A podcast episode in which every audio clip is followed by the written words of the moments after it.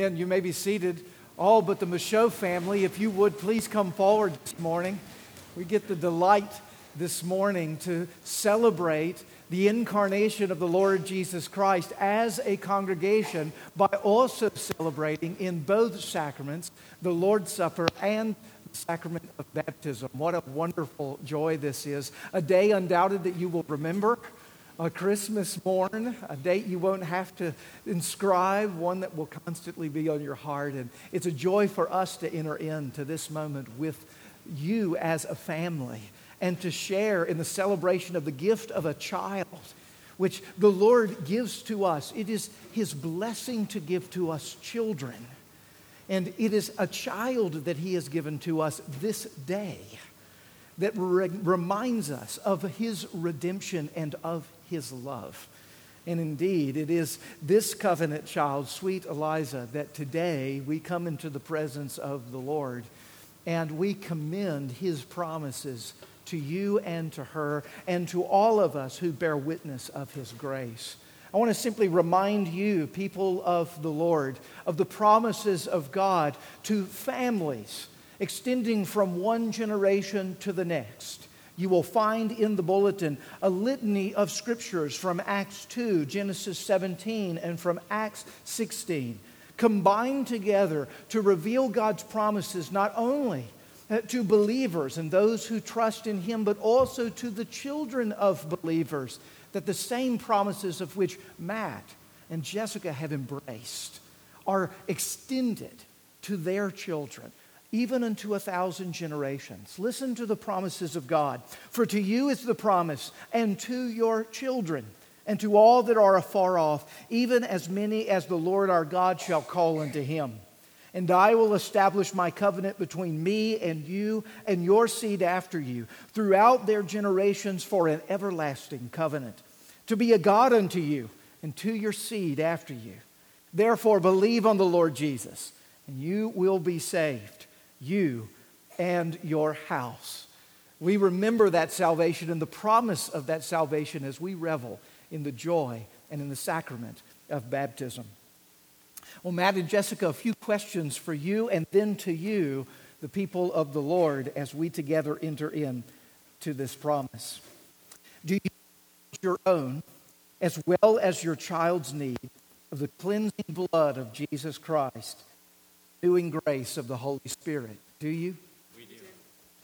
And do you claim God's promises for her?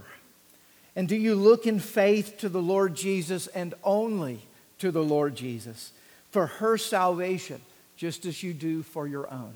Do you? We do. And do you now consecrate your child to God? And will you, in humble reliance upon His sovereign grace, set before her a godly example?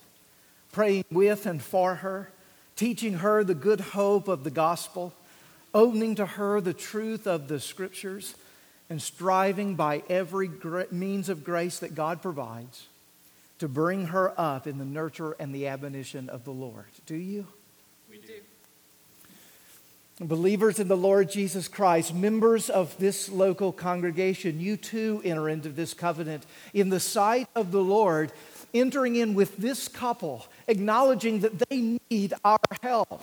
The body of Christ, the raising of children, that they might indeed be conformed into the image of Christ, savingly embrace Him, formed into His character. And so I ask you, covenant community, will you joyously commit? To assisting these parents in the Christian nurture of this child. And if you answer in the affirmative, just raise your hand really high so they can see it and we can all see it. Praise be to the Lord. What an encouragement. A lot of future babysitters out there who just raised their hand. Tony, come on around here. Sweet Eliza, is she asleep? She is really asleep. This is going to be a rude awakening for her. Look at this precious thing. Oh my goodness gracious. This is a keeper right here. Matt, what is your child's given name? Eliza Ann. Eliza Ann Michaud. I baptize you in the name of the Father and of the Son and of the Holy Spirit. Oh, Father in heaven, just as we see those squirms with this water dripping upon her head, we pray that as it almost awakes her from the physical that she is in, that your spirit, through the power of the gospel, would one day indeed awaken her in soul. That you would be to her a Savior and a Lord. That you would indeed hold true to your promises. And the promises that have extended throughout generations upon generations would be true and realized in her heart. That she would be a woman among women, a Ruth, an Esther, and today, on this Christmas morn, would you set her apart, even in the way you set apart a Mary? Special as Mary is alone, you can do great things through your children, daughters of the King. Set her apart for your glory and manifest good, truth, and beauty in and through her in every way. We ask it in Jesus' name. Amen. Let's sing together. Jesus loves me, this I know, for the Bible tells me so. Little ones to him belong, they are weak but he is strong. Yes, Jesus loves me. Yes, Jesus loves me. Yes, Jesus loves me. The Bible tells me so. Amazing. Wow. Is she always this good? Absolutely. No? Okay. Oh. She's usually even better, huh? Wow. Incredible joy. Rehearse those amazing promises together.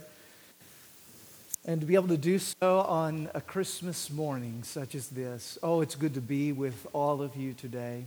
And a special grace this is. To be able to get up on a Sunday morning and to open up God's Word with you is a privilege among all privileges, I can assure you. And today I want to just look at one little verse, but it's not little, it packs an incredible message, a powerful one. John chapter 1, verse 14. Please give attention to the reading of God's Word. And the Word became flesh and dwelt among us. And we have seen his glory. Glory as of the only Son from the Father, full of grace and truth. The grass withers and the flower fades but the word of our God will stand forever. Amen. Let's pray together. Our Father in heaven, as we come now before your word and with eager anticipation on this Christmas morn, come to behold the Lord Jesus Christ by faith, would you grant the illuminating power of your Holy Spirit now and awaken us to the reality of your love? that we might indeed be changed from one degree of glory to the next and further prepared for the day in which you will re- return. Come quickly, Lord Jesus. Come even now by the power of your Spirit. We ask it in Jesus' name. Amen. Well, it's unusual to turn to the Gospel of John for many during the Christmas season. It's not the first Gospel that we think of when we think of the Christmas story. We think of the Gospel of Matthew, but maybe most prominently the Gospel of Luke, read even earlier in our service this morning. One of the reasons we don't think of the Gospel of John in quite the same way that we do Matthew and Luke is because John's Gospel is different. It begins in a completely different way than the other synoptic Gospels, Matthew, Mark, and Luke, which give us a synopsis of Jesus' life from his birth, his ministry, his death, his resurrection. But John doesn't begin there. John begins, well, at the beginning. In John chapter 1, verse 1 In the beginning was the Word, and the Word was God, and the Word, or the Word was with God, and the Word was God. That little phrase, in the beginning, John really means the beginning. He's going back to Genesis chapter 1. He's opening his gospel patterning the language after the very opening of the Bible itself. Now, in doing that, John is trying to give us a clue as to how to read his gospel. He's distinguishing his gospel from the other gospels. He's letting us know that to understand the tale that he is going to tell, we're going to have to know the very beginning. We're going to have to know not just the, the facts and the dates and the places and the events of Jesus' life, but we're going to have to know the redemptive historical narrative of the Bible. We're going to have to go back to the beginning to really understand what all of this is about. But because John is going back to the beginning, but also spends the primacy of this entire gospel speaking about Jesus, he's telling us something really important about Christ. He's telling us that the entirety of the biblical story finds its meaning, its climax, its culmination in Jesus. That the message of the whole Bible is Christ. And in a very real sense, the whole message of the Bible is summarized right here in verse 14 of John chapter 1. Now, to see that, I want to look at this one verse in three ways to help us see the whole story of the Bible. I want you to see first the word that made the world. And then I want you to see the words that unmade the world. And then I believe John's main focus the Word made flesh that redeemed the world. The Word that made the world, the words that unmade the world, and the Word made flesh that redeems the world. That's what we're going to look at together in just a few minutes that we have. The Word that made the world. Now, what word is John referring to? What's he saying here in verse 14 when he says, The Word was made flesh and dwelt among us? Well, at the most fundamental level, going back to creation, he's talking about the Word that spoke the very world into being. In Genesis 1, we're not just told that God created the world, we're actually told how God created the world. In Genesis 1 3, we read, And God said, Let there be light and there was light. Genesis 1 6, and God said, Let there be an expanse in the midst of the waters. In Genesis 1 9, and God said, Let the waters under the heavens be gathered together into one place so that the dry land may appear. The Word is the Word that spoke all things into being. It's, it's what the writer of Colossians, the Apostle Paul, will say when he speaks of Jesus as the very image of God who sustains the world by the word of his power.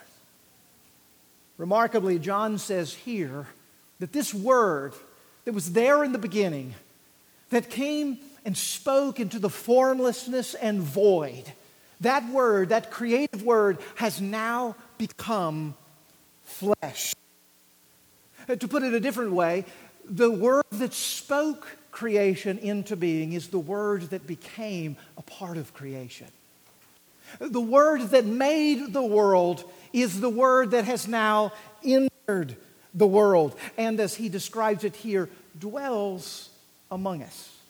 C.S. Lewis says that the God of Christianity is the most unique among all gods in the world for this reason that he's a God who not merely created the world or scripted it like a Shakespeare who writes a Macbeth or a Hamlet. But this God, the God of Christianity, actually wrote himself into the play. He is not just the author of all that happens, but he is indeed the actor, the lead actor of everything that takes place. Indeed, I think what John is trying to say here in this passage, he is the hero of the story that he's writing. Now, in order for the Word to made flesh, this Jesus Christ to be the hero, to use the language of hero to describe him, means he's a rescuer. We don't call anyone a hero unless they save the day. Well, that's why this baby has come. That's who this Jesus is. But the question we have to ask is why does the world need saving? If this word needs to enter the world in order to save the world, why does the world need saving in the first place? And this leads us to the second point the words that unmade the world. You see, in verse 14, that little phrase, dwelt among us, is a massive clue. A massive clue to the single most important problem that the world has been facing. As we read the story of the scripture, we learn that not only did words make the world, but we learn that it was the words of the evil one that unmade the world. Not the life creating words of God who, who made all things and through his words blesses all things, but it was the serpent who came with a death spreading word, a and in Genesis 3, we're told those cunning and deceptive words of the serpent came to raise doubt within the heart of Eve. And notice how the serpent raised that doubt. Well, he attacked the words of God. Did God really say, You shall not eat of any tree in the garden? Did he really say, Are you certain that you can trust the word that made everything, the word that sustains everything? Are you sure that his character is something that you can trust? Are you sure? Did God really say? Did you get the facts straight, Eve? Oh, yes, he did say that. And if we eat of the tree of the knowledge of good and evil, we will surely die. Oh, you're not going to die, Eve. In fact, if you eat of the tree of the knowledge of good and evil, your eyes will be opened and you will be like God, knowing both good and evil. Those words, those words, the serpent's words, ultimately persuaded Eve to take the fruit of the tree and her husband Adam to eat along with her. And after this, we read some of the most haunting words that we ever read in the entirety of the Bible. They hear God, the one who made them, the one who loves them, the one who communes with them, the one who is their life. They heard him walking in the garden. It's one of the most remarkable little phrases that we run past all the time. They heard the sound of God walking in the garden. Wonder what the sound of God walking in the garden is like. We've not heard that sound. We don't know what that's like, but the walking of God in the garden would have been a sound that Adam and Eve would have relished. It would have been a sound they would have cherished. Our Maker has come. The one who loves us has come. The one who is the very essence of our life has come. But after eating of the tree of the knowledge of good and evil, we read this. And the man and his wife hid themselves from the presence of the Lord.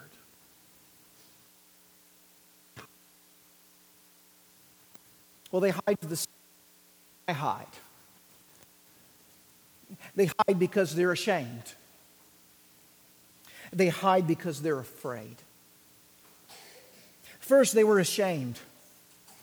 In the moment they ate the forbidden fruit, we're told that they knew that they were naked and they did the very best that they could to cobble together some fig leaves and sew some makeshift clothes so they wouldn't feel the exposing vulnerability, the shame that came with sin the guilt that comes when we know that we've been found out.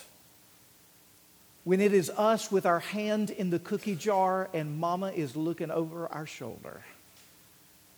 That haunting feeling that none of us ever wants to, to feel.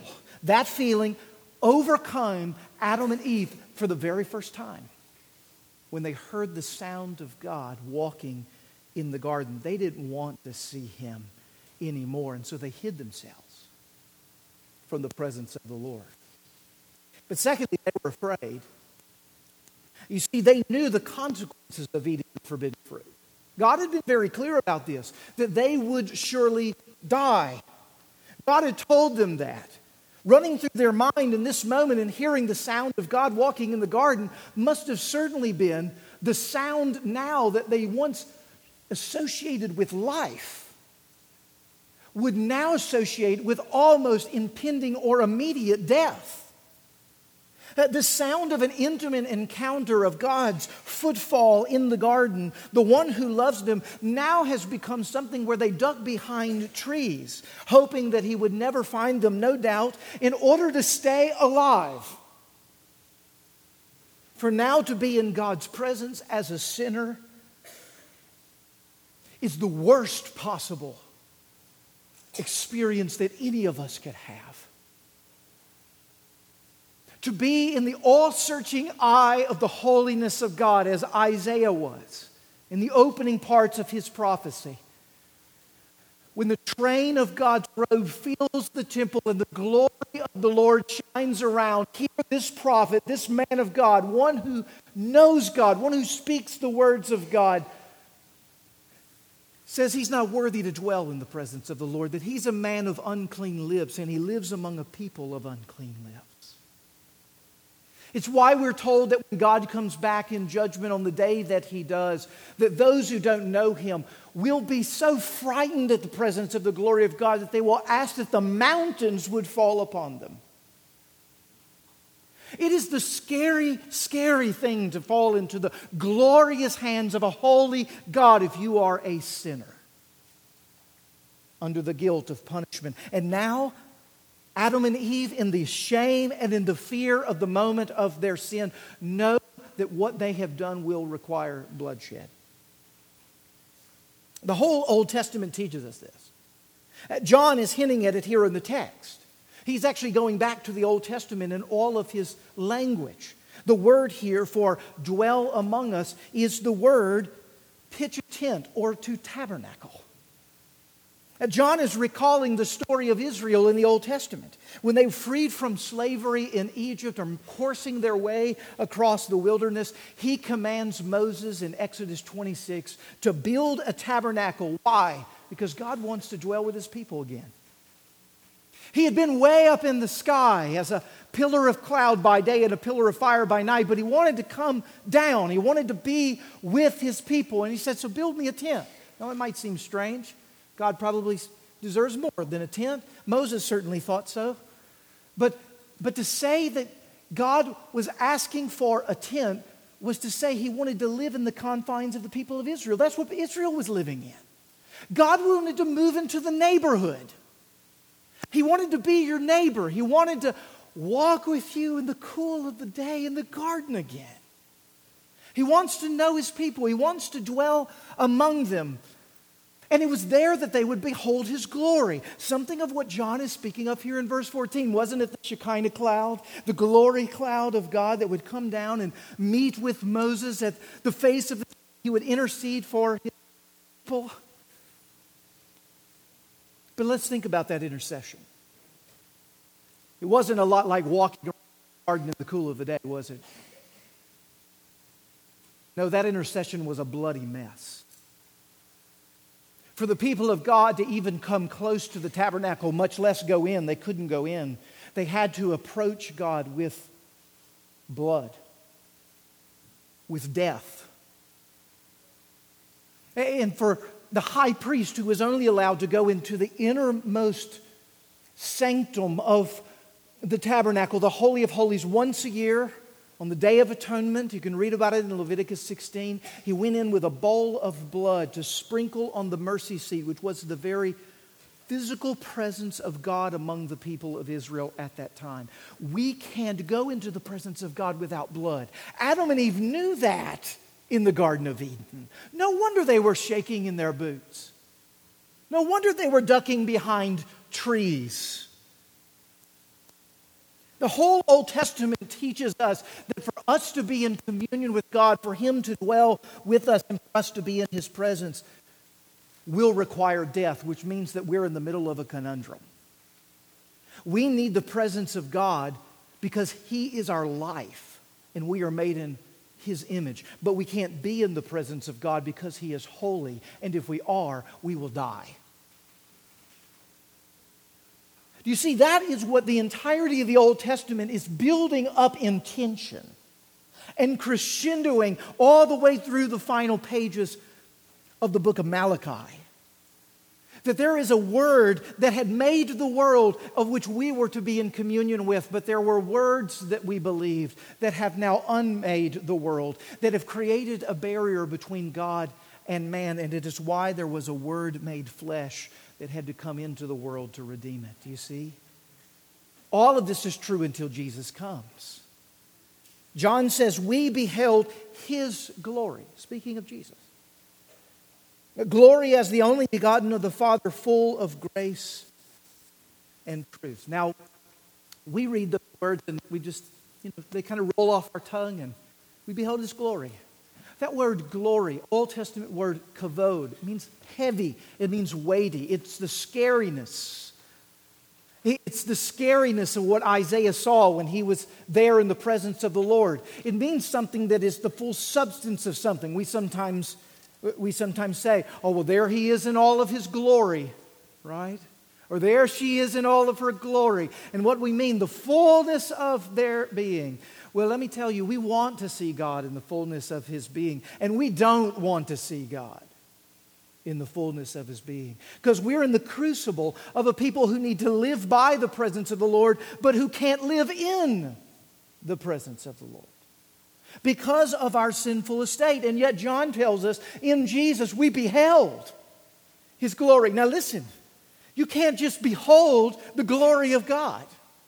That's not a small statement. That's an incredibly significant thing. Moses in Exodus 33 uh, climbed the mountain of Mount Sinai behalf of God's people to intercede and to make the request to see the glory of God. And God said, You can't see my glory because if you see my glory, you will die. But I will, I'll put you here in a little cleft of a rock, and I'll let you see the outstreamings of my glory, and I'll protect you with that rock. There's no way you can stare at me face to face. Instead, what I'm going to do when I pass by is I'm going to preach you a sermon. I'm going to preach you a sermon on my name. Because what you need is a word. You need to know what this glory is. And when he preached that word, God said, I am the Lord, merciful and gracious, slow to anger and abounding in steadfast love and faithfulness, forgiving iniquity, and who will by no means clear the guilty. Now, it started out so well. Slow to anger, merciful, gracious, bounding in steadfast love, faithful, forgiving iniquity and transgression, sin. Tell me more. Me more. This is the word that, that Moses needed to hear. This is the word that the people of God need to hear. It's his glory, all frightening that we can't see. He says, I'm going to preach you a word on my name as my glory goes by. I am abounding in love and steadfast grace for you, and I forgive iniquity and sin, but I will by no means clear the guilty. Well, now, how does that work? How are you going to forgive iniquity and sin and not clear the guilty? Isn't the very nature of, of forgiving iniquity and sin, meaning you're clearing it. You're, you're, you're doing away with it. Guilty, but you're going to forgive. How's that going to happen? Do you see right there in the, the prayer for glory? In, in, in, for Moses' desire to see the glory of God, God's giving us a hint at, at a coming glory, at a glory we can handle, at a glory that will be given to us that will come in the Lord Jesus Christ. You see, when John speaks of beholding the glory of God, he's speaking of the moment where he beheld Jesus' glory, most likely on the Mount of Transfiguration, where he stood alongside that Moses who asked to see that glory in Exodus 33. It was there that Peter, James, and John, right, the triumvirate, they're there on the top of that mountain, a similar kind of mountain that Moses had been on. It was there where Jesus was transfigured before him and they saw his glory. And you know what we're told when they see his glory? It says they fall on their faces, and the word is they're terrified. They're literally afraid to death.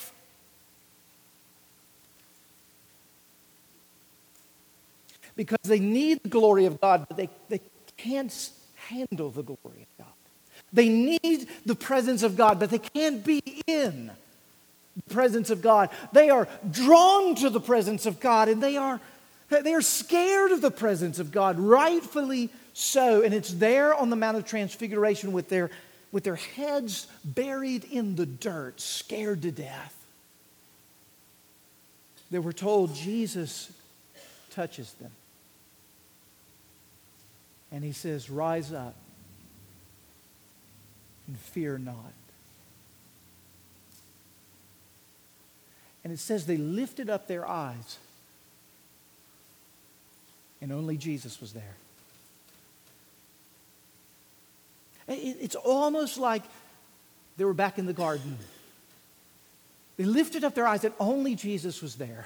That's, that's the phrase in Matthew 17. Only Jesus was there. You see, only Jesus is all we need to be there.